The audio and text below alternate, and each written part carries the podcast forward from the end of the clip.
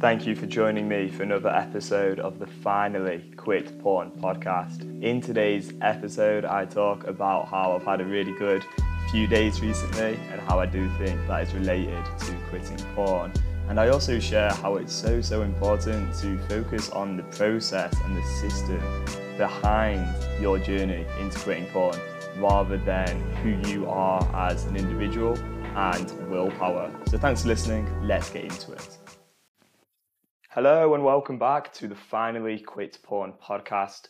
Today I will be sharing a little bit about process versus willpower. So the last three days or so have been honestly three of the best days of my life. I really, I'm not exaggerating when I say that. I'm on a hundred and something days now without porn, without sex, without any of that at all and I'm feeling good and alive, and my energy levels are so high.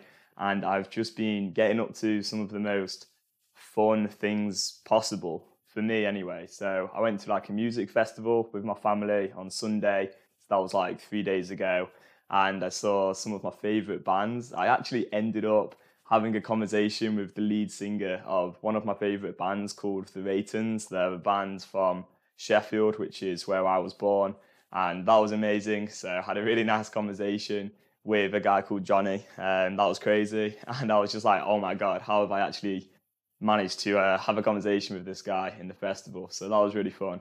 And I saw a band called Pulp. They're also from my hometown, Sheffield, which was awesome. And yeah, just had an amazing day. It was so so fun and exceeded my expectations. And then the next day, I went down to London for a massive football game. It was my team Sheffield Wednesday in the playoff final.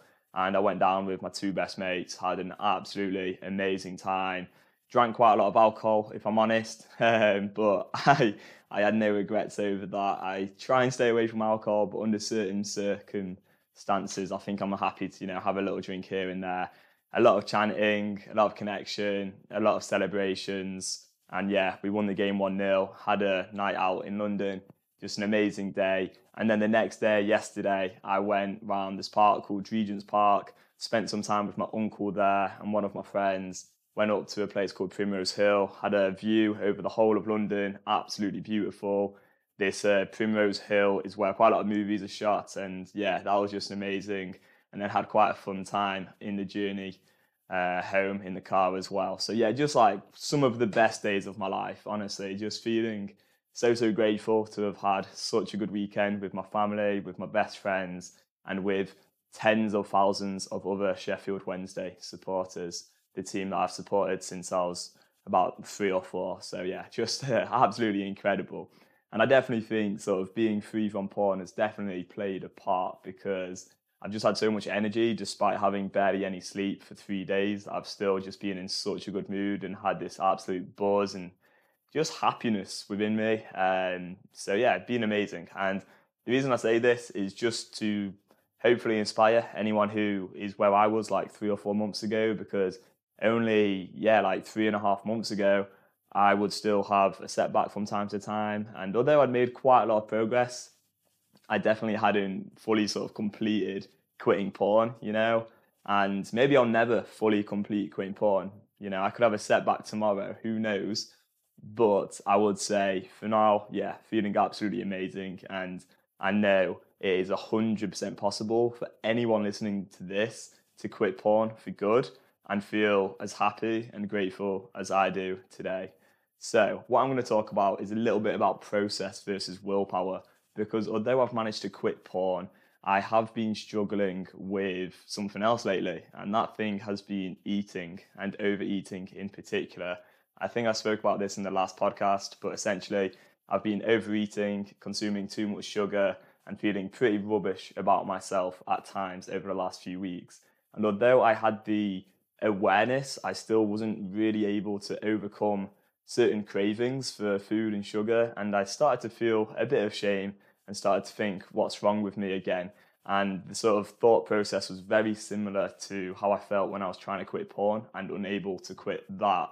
Now, over the last few days, I have been able to sort of put this food problem behind me, partly because I've been out with friends having such an amazing time, but partly because I realized that actually I was focusing way too much on the results and I was focusing on willpower and focusing on dealing with cravings and urges way more than the one thing that actually really matters, and that is the process. So, having a simple way of sort of dealing with a problem and building a process, a system that you can just apply all the time.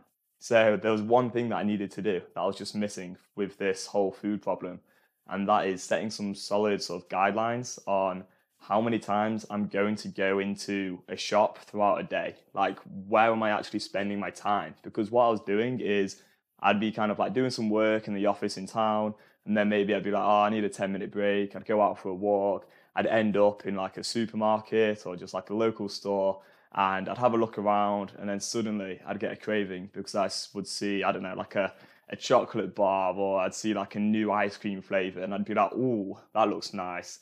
Maybe I'll try that out. And then I'd end up eating that. And then I'd walk around a bit more and, you know, I'd see something else and I'd be like, oh, that sounds intriguing. I wonder what that tastes like. And I'd go and buy it. And this would kind of go on until I ended up almost getting into like a binge cycle of eating way too much food. And what I realized from that experience over the last sort of week or two is that I just had no sort of guidelines, no standards for myself when it came to shopping for food. And so the problem wasn't actually the cravings or the willpower or there being anything wrong with me inherently. Like nothing is intrinsically wrong with me as a person, but there was something wrong with my system and my process because I had nothing preventing me from going into all of these shops. And I was thinking, oh, well, once I'm in there, you know, I'm only going to buy an apple or a banana, but then something would take my fancy. And that's how I'd end up getting distracted and make up excuses and rationalize and buy unhealthy food. So, a very similar thing happened to me when I was trying to quit porn. I would use willpower. I'd try and use willpower, and it just would not work. And that's what caused me so many problems because I'd spend time on Twitter or Facebook or Instagram, TikTok, YouTube, these social media sites, and I'd kind of convince myself that nothing bad was going to happen. And to be honest, like 90% of the time, I wouldn't actually go and look at sexual content, so nothing bad would happen. I wouldn't actually do anything. But it was like 10% where, you know, on a bad day, I'm stressed out at work or I have a lot of feelings of shame or I'm feeling like an idiot or stupid and I'd lose control of myself a little bit, and then one thing would lead to a next, and I'd end up down the rabbit hole back to where I didn't want to be, looking at sexual content on social media. But I had no standards back then.